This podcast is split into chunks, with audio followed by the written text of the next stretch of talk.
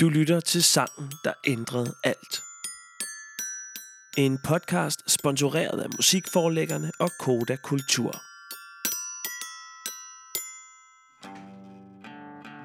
Sange ændrer vores liv. De forandrer vores syn på verden, på dem omkring os og på os selv. Sange får os til at gøre ting, vi ikke havde drømt om. De ryster os i vores grundvold, og de vender op og ned på alt det, vi kender. Der er et før og et efter, når det handler om sangen, der ændrede alt.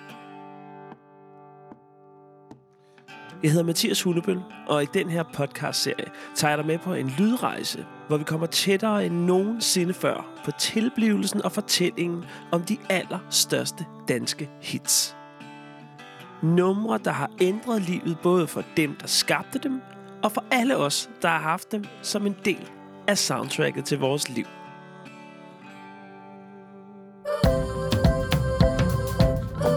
Det her er historien om Nana Øland Fabricius, bedre kendt som Oland, som drog til New York med kufferten fyldt af drømme og pussy idéer, og endte med at skrive en sang, der for evigt skulle ændre hendes liv. Has it been a day or a week as my eyes begin to close? En fortælling om at skabe musik, om at blive inspireret, og om at ture tro på sine idéer, uanset hvor vanvittige de end måtte være.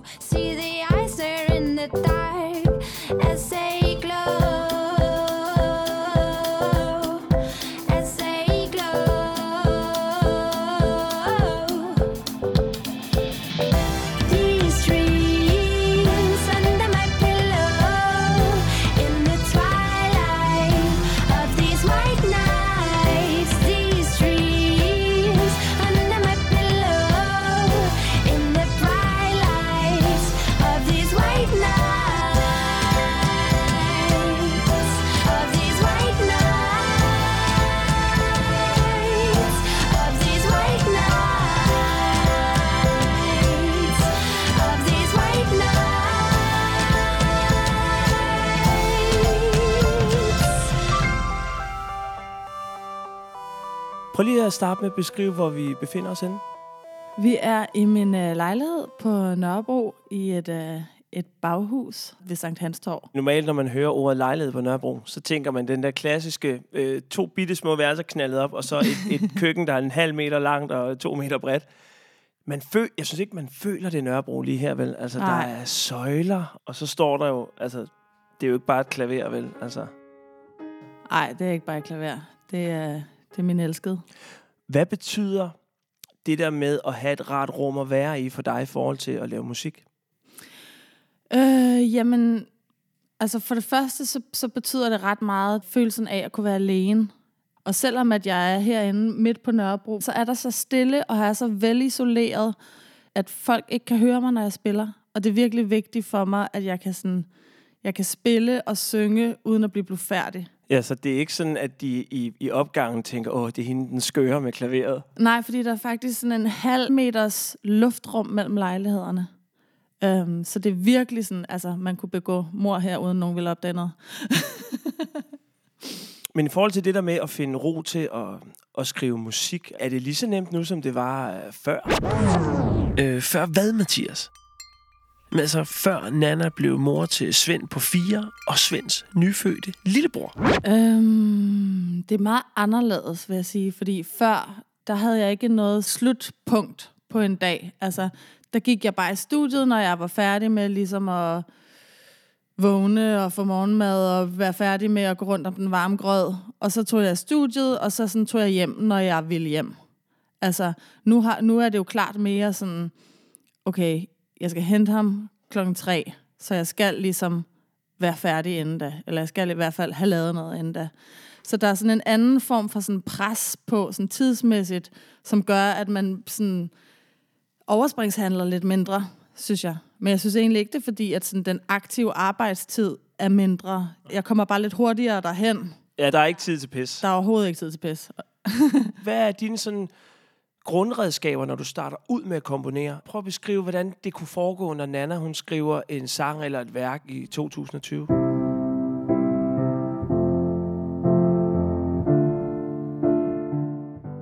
Men Det kommer virkelig meget an på, hvad det er, øh, jeg skal til at lave, fordi det er meget forskellige processer, når jeg for eksempel sætter mig ned og skriver en sang til, til mig selv, altså som jeg, som jeg udgiver i eget navn. Det er sådan en helt anden proces, end hvis jeg for eksempel skal lave en hel aftens ballet. Lad os gemme øh, den klassiske komponist Nana til lidt senere, så lad os bare starte ud med Nana, der skriver sange. Mm.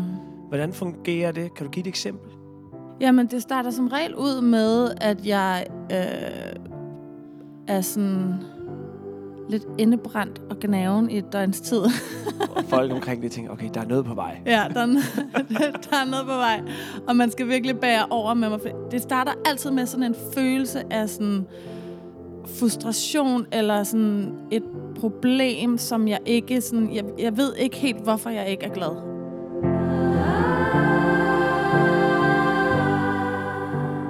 Men tror du, det er fordi, at det er din ventil, der skal sådan drejes på, så det siver ud, altså musikken? Ja, ja. Altså den eneste måde, jeg kan komme ud med de her ting på, det er ved at sådan nå hen til et sted, hvor jeg kan få det ud gennem musikken. Altså fordi så det, det, det er meget lettere for mig. Jeg er, sådan, jeg er svært ved at tale om, hvordan jeg har det. Min kæreste, han spørger mig tit sådan, hvad tænker du på? Eller hvad har du? Hvordan har du det? Og så siger du, så lyt dog til mine fucking tekster. Prøv lige at høre den her sang. Ej, Men så, hvordan starter det så? Altså, er du typen, der går og samler øh, ord og vendinger, eller er det mere melodierne? Eller? Altså, jeg når til sådan et punkt, hvor der er så meget undertryk, at jeg bare skal hen og sætte mig ved klaveret, uden at vide sådan, præcis hvad det er, der kommer ud, så er der bare så meget undertryk, at jeg ved, at når jeg sætter mig, så kommer der noget. Ja. Og jeg venter helt til sådan bristepunktet. Og så er det som regel sådan, det første, jeg gør på klaveret, det er ligesom det, der bliver den sang. Okay. Altså, så det er ikke sådan, jeg sidder og spiller rundt i 20 minutters tid og sådan finder frem til noget. Altså, det er som regel sådan, der, hvor jeg sætter fingrene, der starter den sang. Okay, så det, du, der er en klang der måske. Ja, altså sådan med det samme finder jeg faktisk noget. Jeg sidder aldrig og leder rundt. Altså, når jeg sidder og leder rundt, så bliver det aldrig en god sang. Okay. Nå, det er ret spændende.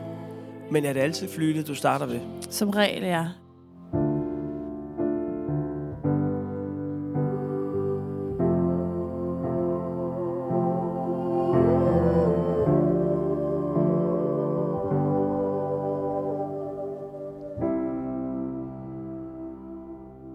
Det også det, øh, altså i gamle dage, da det var en lidt mindre lejlighed og et lidt mindre klaver? Øhm, jamen, der havde jeg slet ikke et klaver. Der havde jeg et MIDI-keyboard, et M-Audio, det billigste, tror jeg. Ja. Men det synes jeg så også lød så dårligt, at det kunne jeg ikke overskue. Nej. Så derfor så, så, øh, så lavede jeg musik med sample-lyd i stedet, så jeg ligesom optog ting, der var i min lejlighed. Og det blev så, fordi jeg ikke rigtig havde noget sådan toneinstrument, så blev det sådan meget sådan tromme- og vokalbaseret, fordi at med, med min vokal kunne jeg ligesom lave akkorder.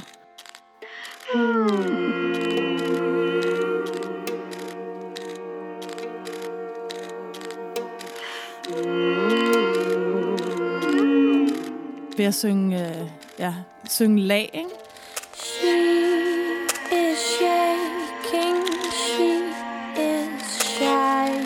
Når man hører nogle af de gamle ting, så er der nemlig også selv de toner, der så er, er så også spillet med øh, altså det er xylofonlyd og ja, sådan noget. ja, altså. ja, fuldstændig. Du, du, du. Meget sådan uvirtuose instrumenter i hvert fald. Jeg havde også lidt sådan en frygt for et instrument som et klaver. Det kan godt høres, hvis du er dårlig. Expectations make her Men nu er vi lidt tilbage ved, ved Nana version 1.0 måske. Så lad os lige hoppe tilbage, fordi det er jo ret sjovt, og det kan være, at jeg husker forkert, men i november 2008, der udgiver du jo Fauna. Ja. Og ved den sammenhæng, der var jeg vært på sådan et øh, eftermiddagsprogram på MTV, der hed Transistor. Hej og velkommen til en ny dejlig uge her i Transistor. Og du var i studiet til et øh, interview, og jeg kan huske, da du ankommer, fordi jeg havde gået og lyttet lidt på din, øh, på din første single, og tænkte, det var fandme spændende, det lød ikke som noget andet dansk musik, vi havde. det er audition day. Ja, We can't dance no more when the jury gas pipe boom boom sings outside the door. We can't think no more when the beery based voice makes a judgment penetrate the walls. og jeg fik at vide, at din pladeselskabsdame, der var med, at, at vi skulle vide, at du var lidt nervøs, for du havde aldrig lavet et interview på fjernsyn før. Og jeg kan Sjovt. huske under interviewet, at jeg kunne se, at dine ben de rystede. Er det rigtigt? Men man kunne ikke mærke det på dig. Altså, du var, du var cool fra, fra livet op, ikke også? øhm, men, men der var du, hvad, 23 eller sådan noget? Ja, jeg har været 23. Og der har du i virkeligheden kun spillet musik i et par år på det tidspunkt. Ja, max, vil jeg sige. So judge me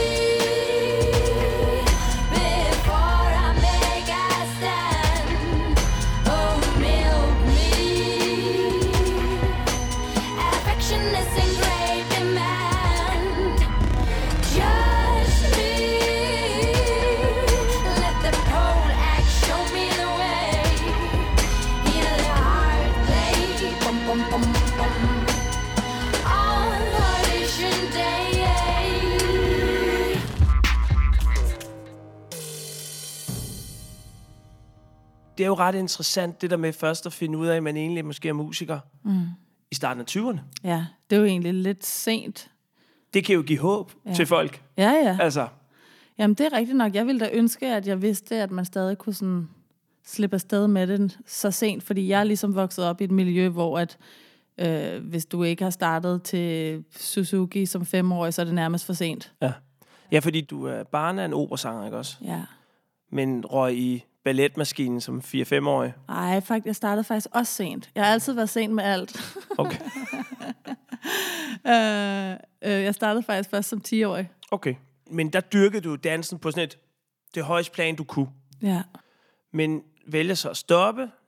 Var det noget skade eller et eller andet? ja. Men hvad er det så, der sker? Fordi når du mister den kunstart, hvordan kommer musikken så?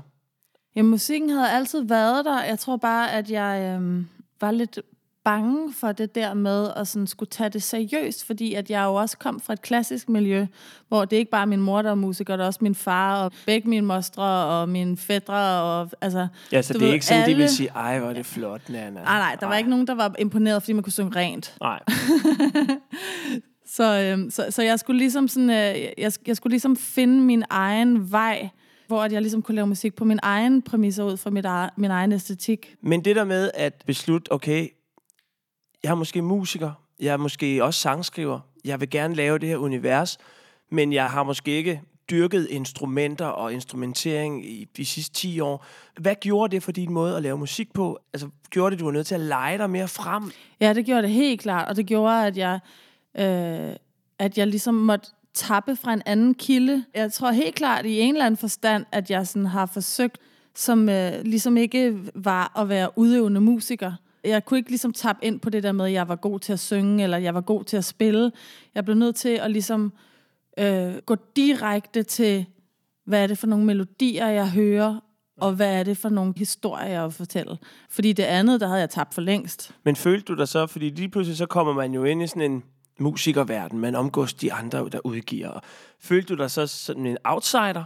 Ja, det gjorde jeg helt klart. Og jeg følte mig også sådan, øh, som en øh, gæst, altså på en eller anden måde, som at, at jeg ikke rigtig sådan fortjente min... Og du har følt, du havde snydt dig til det? Ja, eller? ja, jeg, ja. Følte, jeg følte på en eller anden måde, at jeg ikke sådan var lige så berettiget som de andre til at kalde mig musiker, og derfor kaldte jeg mig faktisk ikke musiker i mange år. Men hvad var det, du skammede dig over? Altså, kan du prøve at sætte nogle ord på det? Jamen, jeg tror, jeg havde helt sådan konkret skam over ikke at kunne øh, spille så godt, som jeg synes, at man skulle kunne for at være musiker. På samme måde, som jeg havde trænet de der over 10.000 timers ballet for at kunne kalde mig balletdanser. Ikke? Ja. Der skulle jeg sådan finde ud af det der med, at som sangskriver, så er det ikke bare håndværk. Det er også ligesom at kunne sådan finde ind til, til, til det der output og have noget på hjertet. Ikke? Hvis vi så hopper fra, altså Fauna 2008, det kommer ud på Fake Diamond her i Danmark, og der kommer et eller andet sted en rejse derfra til, at da du skal lave dit andet album to år efter, mm. så er det lige pludselig altså en helt anden scene, den skal ud på, den plade. Ja. Hvad var det, der gjorde, at du ligesom kun med den ene plade i ryggen kunne kravle op på et helt andet plan? Det, der skete jo, bare sådan helt kort fortalt, det var jo, at der var nogen øh, i USA, nogle vigtige, indflydelsesrige musik executives, som så mig spille, og som med det samme havde interesse i at, at, at signe mig. Det var 100% min egen udlængsel og min egen sådan, jeg har intet at miste, jeg skal bare afstige afsted til South by Southwest, selvom at der er ingen, der kender mig. Det var helt mig selv, der havde booket øh, de koncerter, jeg skrev rundt selv, altså fandt nogle musikere eller bands, som jeg identificerede mig med i San Francisco og New York og LA, og så tjekkede jeg, hvor spiller de, når de er i de byer, og så skrev jeg direkte til de spillesteder og spurgte, om de ikke havde et slot i den her periode, hvor jeg kunne spille. Ja. Så jeg var faktisk min egen booker, og så spillede jeg to-tre shows i New York, San Francisco og i LA, og så South by Southwest. Sammen med mine to veninder, som sang kor for mig.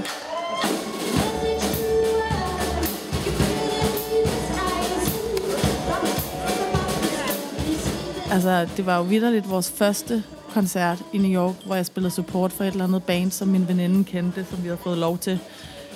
Øh, så var der øh, to A&R's. Der var en fra Geffen, og der var en fra øh, Sony Epic.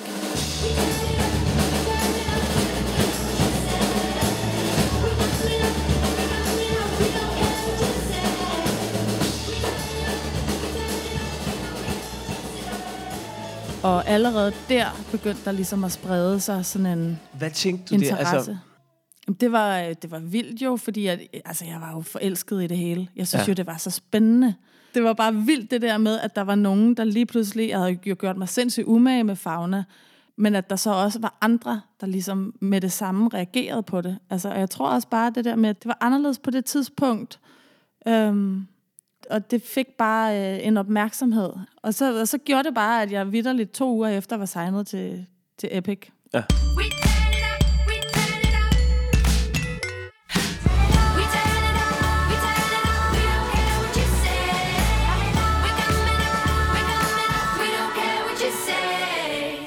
Og med underskriften af en international pladekontrakt i hus, var Nanas liv ændret for altid. Men inden vi går videre med Nannas historie, så skal I lige hilse på en kvinde, der hedder Louis, som er direktør for Nordens største musikforlag. Igennem den her podcastserie, der bliver der brugt en masse musikbranche-lingo, som måske kan være svært helt at gennemskue for alle os almindelige mennesker. Og Louis, hun har lovet at øh, forklare nogle af alle de her brancheudtryk, som vi kommer til at høre rigtig mange af her i sangen, der ændrede alt. Jeg hedder Louis Tørnqvist, og jeg er direktør på Wilhelm Hansen, som er Nordens største musikforlag. Et band eller en artist kan indgå en aftale med et pladeselskab. Pladeselskabet finansierer indspilningen af musikken og sørger for, at musikken bliver udgivet på f.eks. Spotify, iTunes, YouTube, eventuelt på vinyl og lignende. Udover at sørge for, at musikken bliver udgivet på diverse platforme, er pladeselskabet også ansvarlig for markedsføring og promotion af artisten og de singler eller albums, artisten udgiver. Det kan være alt fra at bygge en ny artist op fra bunden, både hvad angår musikken og hele looket og feelingen. Derudover gælder det om at lægge en PR-strategi i forhold til, hvor man ønsker at få artisten omtalt, og ikke mindst på hvilke sociale medier man ønsker, at artisten skal være til stede og eksponeres. Derudover er pladeselskabet ansvarlig for at pitche artistens musik til både radiostationer og til diverse streamingtjenesters playlister. Var det et helt andet maskineri, du kom ind i der? Ja, men det var anderledes på den måde, at det jo var... Øh, det var meget mere sådan monitoreret. Ja. Derhjemme, der sad jeg jo bare, når jeg selv, du ved, havde lyst, så stod jeg op, sad jeg med dyn på en hel dag og lavede noget ikke, derhjemme. Og lige pludselig var det aften, og jeg havde ikke fået noget at spise hele dagen. Nej. Altså lige pludselig så er det sådan noget, du får det her studie på Times Square Ja. med en engineer, Ja. der gør alt, hvad du siger. altså, det, Var du nervøs første gang, du skulle hjem og tænkte, okay, hvad hvis de opdager, at jeg Ja, er ja. fake? Fuldstændig. Jeg har haft mange år i min karriere, den der, åh oh nej, hvornår opdager de, at jeg ikke kan noget som helst? Ja. Og den har jeg tit. Jeg har det også, når jeg ikke lige har skrevet en sang i en uges tid. Og så skriver jeg en, og så sådan, var det bare det?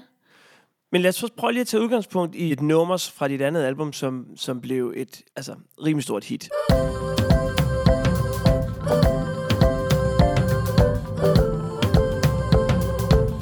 White Nights, hvordan dukkede det nummer op? Altså, hvor... Kan du huske det? Jeg var flyttet til USA, øh, og de havde blogbooket det her studie til mig, som ikke var et billigt studie. Det var midt på Times Square. Has it been a day or a week? As my eyes begin to close, var stadig kun signet på det, der hedder en Artist Development Deal. Ja. Jeg skulle stadig bevise mit værd for at få en rigtig pladekontrakt. Okay. As they glow,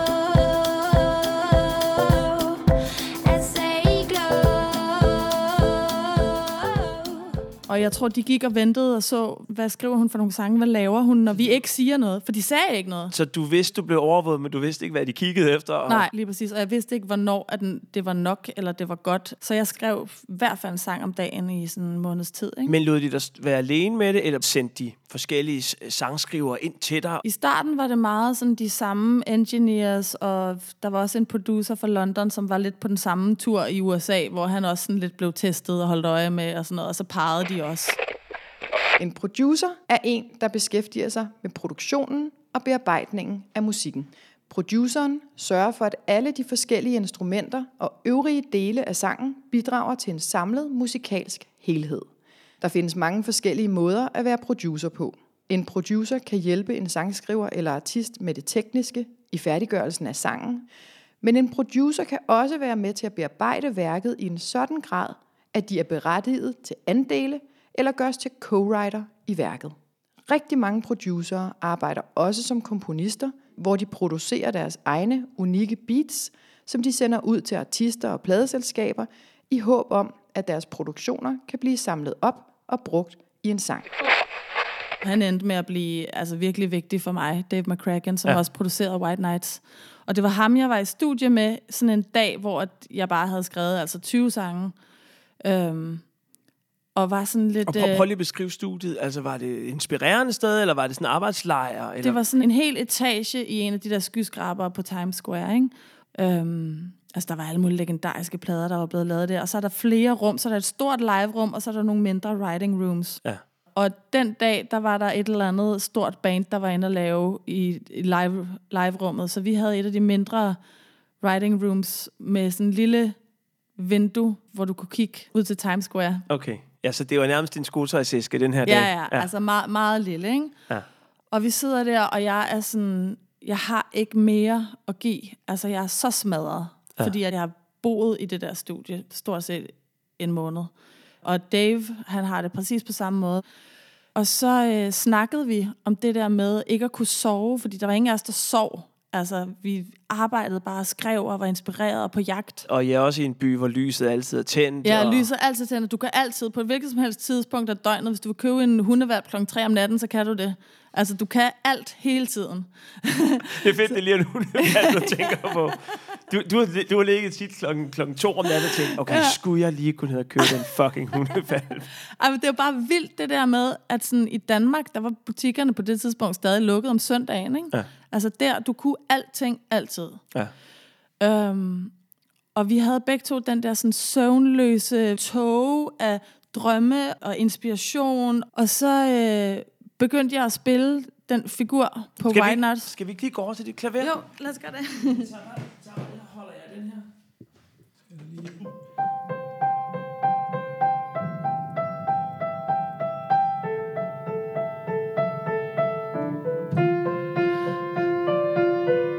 Ja, det var ligesom sådan omkvædet, ikke? Ja. Så begyndte jeg at spille det, og så spillede jeg den her figur som det næste. Og jeg sad bare sådan og... Ah, yes. Ja, og jeg sad bare og ikke rigtig ville noget med det. Jeg spillede det bare, og så Dave med det så... Det er sådan lidt barok i det på en eller anden Ja, ja sådan lidt cembalo-agtigt. Um, og det sjove, at Dave, han, sådan, han er meget passioneret. Så han far op af sofaen. Oh, that's good! Han er sådan fra Northern uh, England, ikke? That's amazing. er med. Og så, øh, og så begynder jeg at synge bare sådan et eller andet uge, som lyder som om, altså jeg, jeg, jeg synger These dreams under my pillow In the twilight of this white night Og bare sådan helt stille og roligt, sådan blødt, som jeg gjorde der, ikke? Og så var han sagde sådan, Did you say under my pillow? og så sådan, ja, yeah, these dreams under my pillow. og så var det sådan, gud ja, det var da det, jeg sang. Det var bare sådan, det gav mening. Ja, og det er tit sådan, jeg skriver, at jeg, at jeg synger med nogle lyde og en eller anden fonetik, som jeg egentlig ikke, jeg ved ikke præcis, Måske ved jeg godt, hvad det er, jeg synger, men jeg tør ikke helt at udtale det ordentligt, fordi ja. så fanger bordet. Og så skal man ligesom decifrere lidt, sådan, hvad var det egentlig, jeg ja, sagde og, der. Og, ja, og forholde sig til, hvad kan det også betyde? Ja. Så det er ikke bare en følelse. Ja, og, sådan, og der var han virkelig meget sådan, også de der ører udefra, der sagde, det er det. Og jeg sagde sådan, kan man overhovedet sige det? Og han sagde sådan, Det var sådan, hvad? ja. Ej, jeg var optur. These dreams under my pillow in the twilight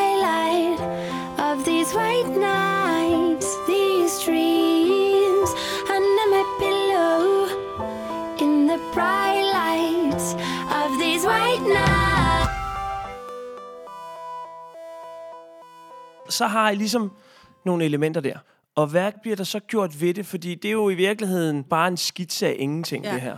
Men det, der så skete der, det var, at vi vidste begge to med det samme, at det der, det var det, vi følte begge to. Ja. Der var ikke skrevet mere end det der. Så var jeg sådan, jeg hører med rembager. Øh, og så gik Dave med det samme i gang med at, at, at programmere noget med remba-rolle, der lavede den figur, dang, dang, dang, dang, dang, dang, dang, den rolle, mens jeg gik i gang med at skrive teksten og melodien. Ja. Så det var sådan en... Gennem det der lille bitte vindue, ja. Ja. der kom der noget, noget åndeligt lys ind. Ja, og det, altså, det tog jo 40 minutter at skrive den sang. Altså, da vi først havde hul igennem, så gik det jo sindssygt hurtigt. Og det sjove var, at vi vidste bare begge to med det samme, at det der, det var sangen. Ja. Og så spillede vi den for Amanda Ghost, som var præsident for Epic Records. Og sådan, der gik to dage. Og, og hvordan var den her version af nummeret? Altså tæt på den færdige? Faktisk ret tæt, og vi endte faktisk med at bruge demo-vokalen som den endelige vokal, fordi vi kunne ikke genskabe den lige så godt. Nej. Altså, vi lavede en million øh, vokalindspilninger på dyre Neumann-mikrofoner og alt muligt, men vi kunne aldrig ramme den følelse, jeg havde, da jeg ikke helt vidste, hvad det var, jeg sang endnu. Den der søgen, der ligger i den Ja. ja. vokal. Så, ja. så den er faktisk også en lille smule øh, speedet i tempo, For at det skulle passe. for at det skulle passe i det øh, tempo, vi endte med at have sangen i. Nå. Så vokalen er faktisk sådan en lille smule sådan Nå. komprimeret. Ej, hvor er det nice. These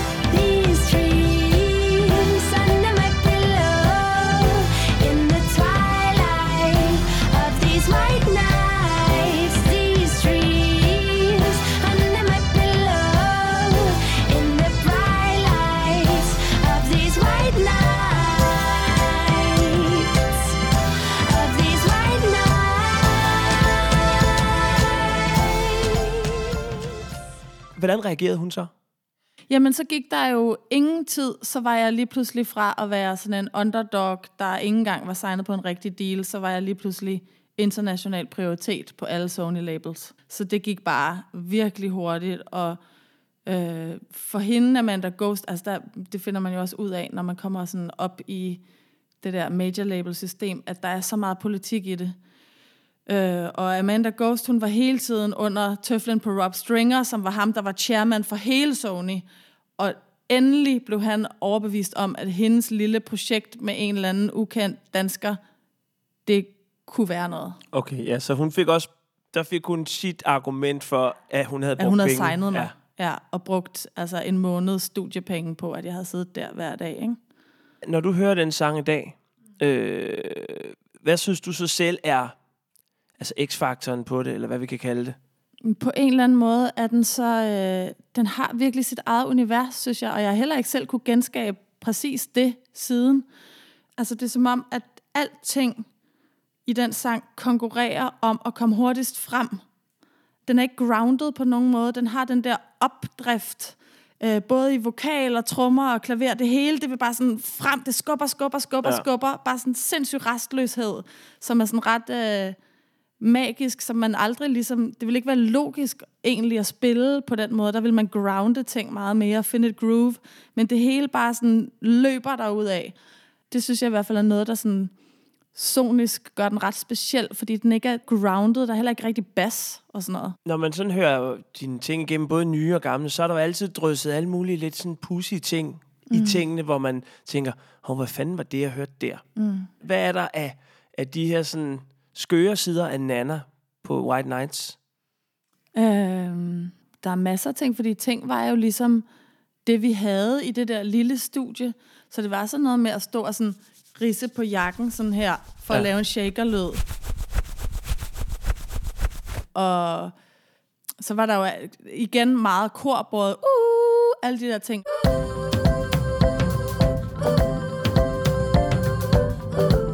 Så rigtig meget sådan, at det sådan harmoniske, det var sådan vokalt.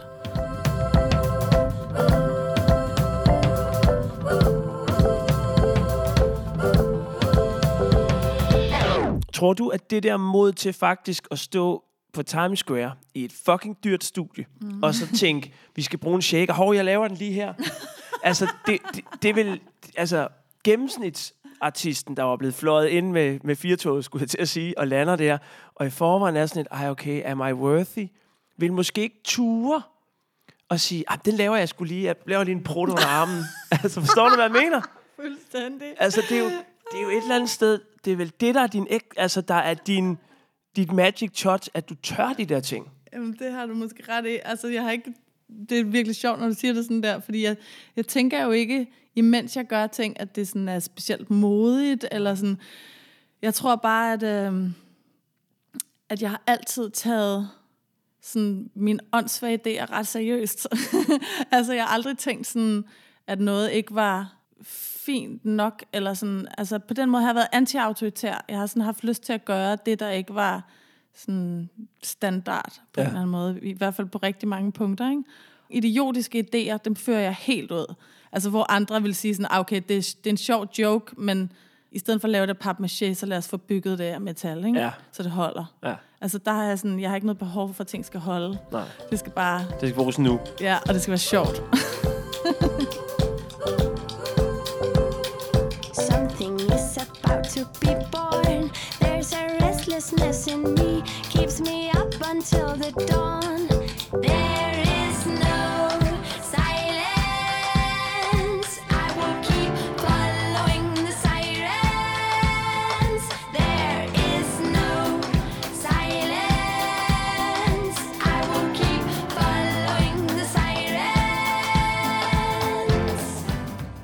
Men hvis vi så lige skal tage fat i, fordi nu har vi et færdigt nummer, og baglandet synes, det er mega fedt.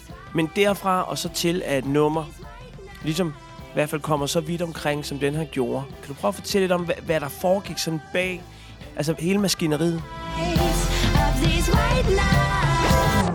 Jamen, øhm, det der så skete, ikke, og som jo også apropos det her med, at jeg, at jeg gør ting sådan ukonventionelt, øhm, det har også altid været, været det store dilemma i alt, jeg laver, fordi at min logik ikke nødvendigvis er andres logik. Nej. Og det er noget af det, som har været sværest for mig i min, altså som musiker, at sådan kæmpe med, fordi folk har troet på det til dels.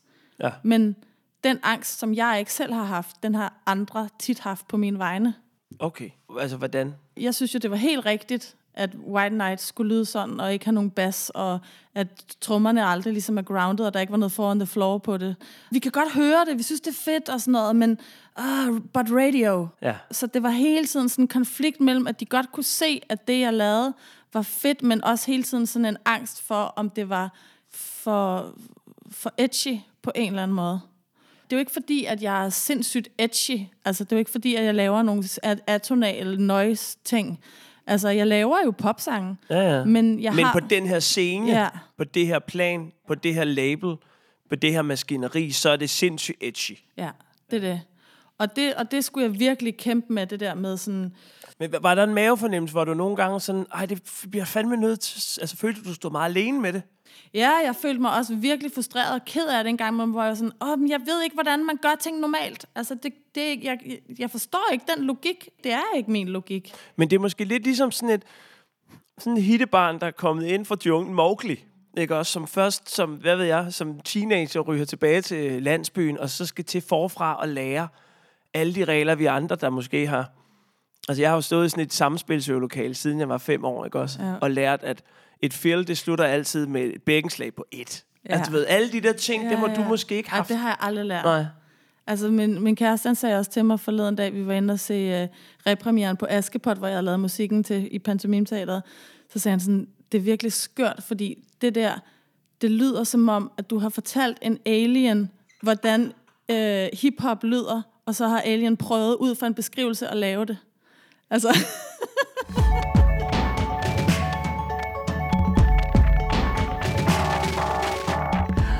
Og når du sådan har tænkt, okay, er, er roser han mig lige nu? Eller er det en meget sofistikeret sviner?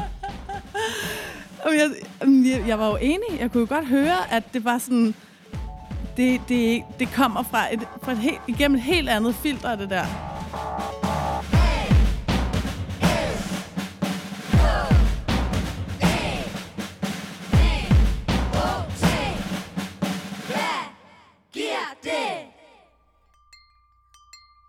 Alien, hiphop og ballet. Og de klassiske kompositioner kommer vi tilbage til.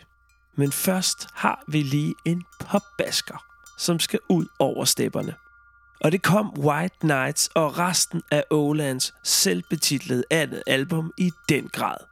Det anerkendte amerikanske musikmagasin Billboard skrev sort på hvidt. 25-årige Nana har muligvis lavet årets bedste eksperimentale popalbum. Musikken er en rejse gennem en overnaturlig skov, befolket af forførende væsner og skramlede trommemaskiner. Og udover masser af radio-airplay i både ind- og udland og en optræden hos talkshow-legenden David Letterman, blev White Nights brugt i flere internationale reklamefilm og tv-serier som Girls, Beavis and Butthead og Gossip Girl. Historien om Oland og White Nights er et skoleeksempel i stærk og kreativ sangskrivning, om hyggeligt PR-arbejde og vellykket forlagsarbejde, der har sikret strategiske placeringer af musikken og derved fået den endnu bredere ud. Med succesen fulgte en ny virkelighed med masser af muligheder og vidt åbne døre. Men også en masse konsekvenser, som var svære at forholde sig til. Jeg var både sindssygt glad og, og sådan forelsket i den her nye verden, der åbnede sig sådan dagligt med nye muligheder. Men jeg var samtidig også angst for at miste, fordi at jeg hele tiden følte, at jeg var under lup øh, på pladeselskabet i forhold til, er det for mærkeligt det her? Ja. Så jeg hele tiden havde lidt det der sådan prismærke på mig, som jeg synes var sådan ret ubehageligt. Øhm, men så blev der sindssygt meget sådan noget, hvad er den strategisk rigtige næste single, og hvad gør vi herfra, og to års planer, og ditten og datten, og du skal ende her, og du skal gøre sådan og sådan, og du skal gå til middag med ham her. Og der var meget sådan noget, du skal gå til middag med ham her. Og, oh. ja, og det var altså lidt hårdt, Ja. fordi jeg er ikke blevet musiker for at gå til middag med rige mænd. Altså. øh, så det var, det var sindssygt underligt.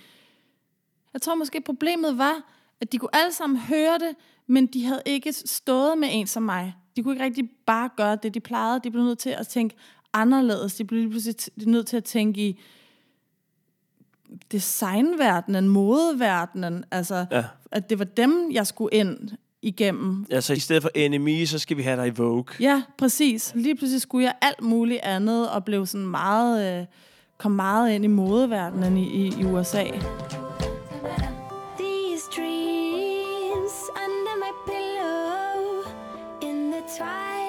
Nu er det jo en sang, der har været, den har snart været ude i 10 år. Mm, det er fandme vildt. Er der nogle gange, hvor du sådan er blevet overrasket over, hvor fanden den er dukket op henne? Eller hvad den har betydet for folk? Altså, jeg tror, der er mange, der sådan med deres største sange godt kan blive sådan lidt... Øh, Åh, nu gider jeg ikke lige spille den her. Men der tror jeg faktisk... Lige med White Nights har jeg faktisk aldrig haft det sådan. Den har jeg faktisk altid haft lyst til at spille. Der, jeg har lavet andre hits, som jeg sådan virkelig sådan... Åh, jeg orker ikke spille den her. Hvad for en? Ej, please, bare lige. Sådan kan jeg godt have haft det øh, med Son of a Gun. Og sådan kan jeg også godt have haft det med Speak den, er, Out den er jeg faktisk også lidt træt af. Så den, den, den er lidt irriterende. Eller, ej, den er, den er lidt enerverende på en eller anden måde. Insisterende. Ja, men den er også den er lidt mere sådan tidstypisk, synes jeg. Og det synes jeg, White Nights, det er den ikke. Den er fri af tid på en eller anden måde. Sådan en sang her i årene efter, var det et nummer, der har været med til at give dig, øh, give dig mere pres eller mindre pres på dig selv? Der var helt klart et pres i nogle år efter. Altså, det er der ikke nogen tvivl om. Jeg føler ikke det pres nu, men i de år, der kom efter, så var alting ligesom i sådan en direkte forlængelse af White Nights, og jeg har skrevet rigtig mange White Nights kopisange, Ja. dårlige sange. Som, hvor jeg forsøgte at forstå, hvad jeg havde lavet, og prøvede at lave noget, der mindede om, så de kunne blive glade -agtigt. Gjorde det dig ikke deprimeret? Jo, det gjorde mig smadret deprimeret. Øhm, og, og det holdt jeg jo så også op med at, at ligesom forstå, okay, jeg bliver nødt til at kappe navlestrengen til den sang, og så bliver jeg nødt til at tage udgangspunkt i, hvor er jeg nu? Fordi jeg kan aldrig finde tilbage til det tidspunkt i det studie og være der og føle det igen. Har det gjort, at du også er kommet tættere på den kunstner, du gerne vil være? Ja, altså jeg, jeg føler i hvert fald, at jeg er den kunstner, jeg er. Altså at jeg ikke sådan sætter spørgsmålstegn ved det længere. Men hvis man ligesom skal øh, dykke lidt ned i, at jamen, der er de her albums, der er de her værker, du har lavet øh, som Oland. Men så er der jo også kommet en side af dit virke, hvor du laver lidt større sådan, bestillingskompositioner. Vil du prøve at fortælle lidt om, hvordan det startede? Altså jeg tror første gang, at jeg fik sådan betroet en opgave på den måde, det var med Askepot i Tivoli øh, for fire år siden.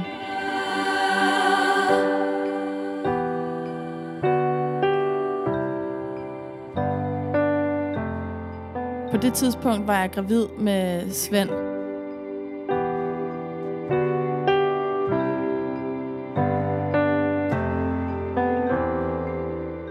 Den orkestrale lyd, den klassiske lyd, selvom jeg bruger den på andre måder, så har den været mit øh, udgangspunkt i livet, for det er der, jeg kommer fra. Så derfor har jeg altid søgt derhen. Men hvad giver de opgaver der så? Der er vel også en stolthed forbundet med at få lov at lave noget til pigekoret? Eller? Mm. Jamen, de opgaver, de, de gav mig ligesom en mulighed for at være nørdet, sådan som jeg jo i virkeligheden er. Altså, at jeg ikke skulle tænke i, kan det sælges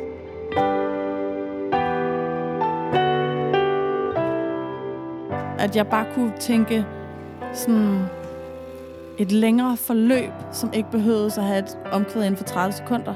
Ja. Og det var sådan frisættende for mig musikalsk, at jeg ligesom havde et, et output, hvor det ikke ligesom var så stram en form.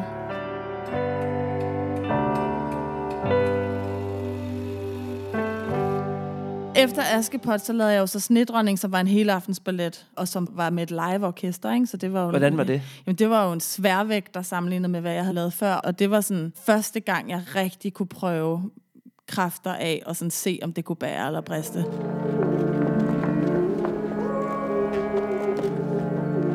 Det var en, altså, en kæmpe oplevelse, og jeg var så stolt, da jeg var færdig og stod med hele det partitur, som varede altså fem mursten, ikke?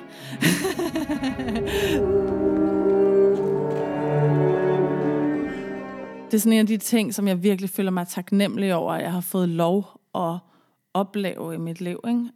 Men jeg tror, sådan i det, jeg har lært fra poppens verden, og også fra den sådan mere... Fordi jeg laver jo ikke klassisk musik i klassisk forstand, men jeg bruger mange af de redskaber, når jeg laver for eksempel balletmusik. Og der tror jeg også, det var vigtigt for mig bare at tænke, nu skal jeg ikke prøve at være Tchaikovsky. Jeg er blevet hyret, fordi at de kan lide det, jeg laver. Men kan du så mærke, fordi det er jo i virkeligheden to fartøjer, der kører, er de kommet tættere på hinanden så?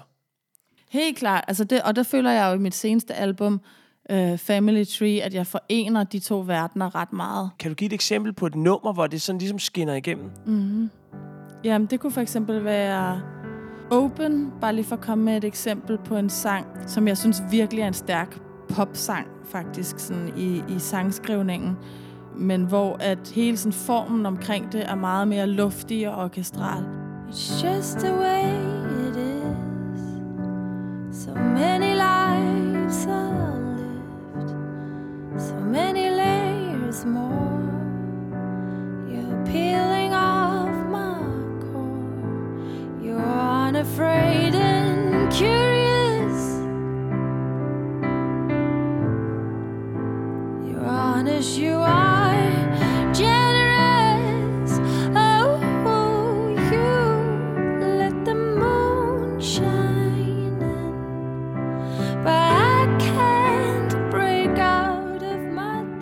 hvis vi så lige skal slutte af igen med, med, med White Nights. Når du hører den i dag, hvad tænker du så? Øh, tænker jeg mest af alt bare sådan, tak til dig, White Nights. Fedt. Tak for snakken. Selv tak. Sangen, der ændrede alt, er en podcast sponsoreret af musikforlæggerne og Koda Kultur. I redaktionen sidder vi mig, Mathias Hunevøl, Christian Goldbach og Johannes Dybkjær Andersen, som er manden bag ideen og konceptet. Sangen, der ændrede alt, produceres af Mathias Hunebøl for Homeland og udgives af Radio Loud. Tak, fordi du lyttede med. Woo! Det var det. Vi ses.